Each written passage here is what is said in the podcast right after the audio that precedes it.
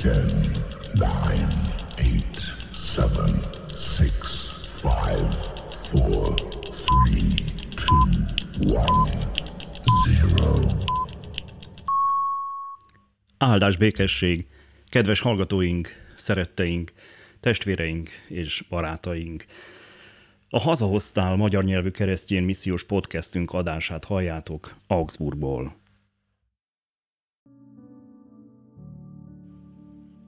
Ézsaiás próféta könyve, 48. fejezet. Halljátok meg ezt, Jákob háza, akiket Izraelről neveztek el, és akik Júdától származtok, akik az Úr nevére esküztök, és Izrael istenét emlegetitek, de nem híven és nem igazán. A Szent Városról nevezik magukat, és Izrael istenére támaszkodnak, akinek seregek ura neve. A korábbiakat már régen kijelentettem, az én számból jöttek ki, én hirdettem azokat. Hirtelen véghez vittem, bekövetkeztek. Tudom, hogy makacs vagy, vasból vannak nyakadban az inak, a homlokot pedig érc, ezért jelentettem ki neked már régen, mielőtt bekövetkezett, már meghirdettem. Nehogy azt mondhasd. Bálványom tette ezt, bálvány szobrom parancsára történt. Te hallottad, és láthattad mindezt, és mégsem tanúskodtál róla. De mostantól fogva új dolgokat hirdetek neked.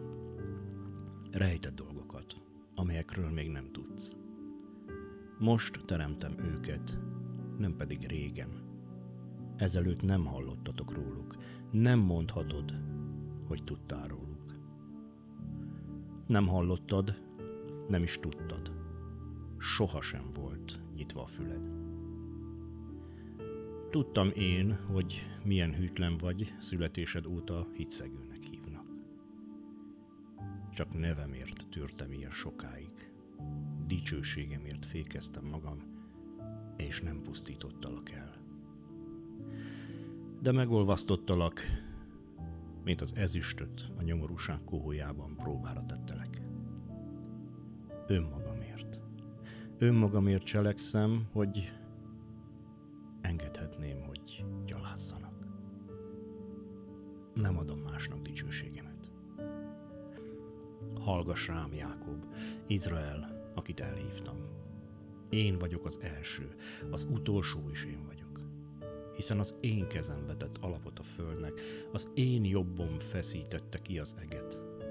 Ha szólítom őket, mind előállnak. Gyűjjetek össze mind, és hallgassatok ide. Ki mondta meg közülük azt, hogy akit az Úr szeret, az hajtja végre akaratát Babilonban, és az szerez érvényt hatalmának a káldeusok között. Én, én mondtam meg, aztán el is hívtam, vezettem őt, hogy útján sikerrel járjon. Jöjjetek ide hozzám, halljátok meg ezt. Régen sem beszéltem rejtélyesen, és mióta ez történik, én jelen vagyok. Most pedig az én uram, az Úr elküldött engem is, lelkét adta nekem. Ezt mondja az Úr, a te megváltód, Izrael szentje. Én az Úr vagyok, a te Istened. Arra tanítalak, ami javadra válik. Azon az úton vezetlek, amelyen járnod kell.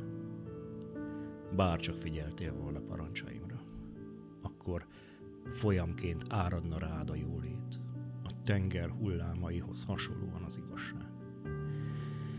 Annyi utódod lenne, mint a tenger partján a homok, méhet gyümölcse annyi, mint a homok szemek. Nevét nem törölnék ki, és nem vesznek ki előlem.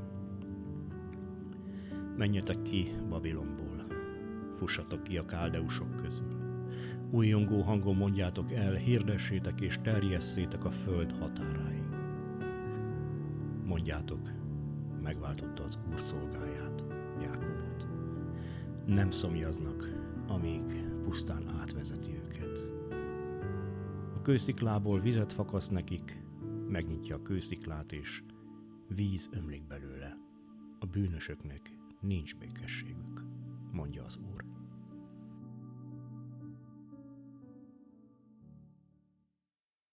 Isten tegye áldottá az ő igének hallgatását, szívünk befogadását és megtartását. Legyetek áldottak, teljetek meg a szeretettel, a békével és az élettel. Hallgassatok bennünket továbbra is, nyitott szívvel és lélekkel. Isten áldjon benneteket!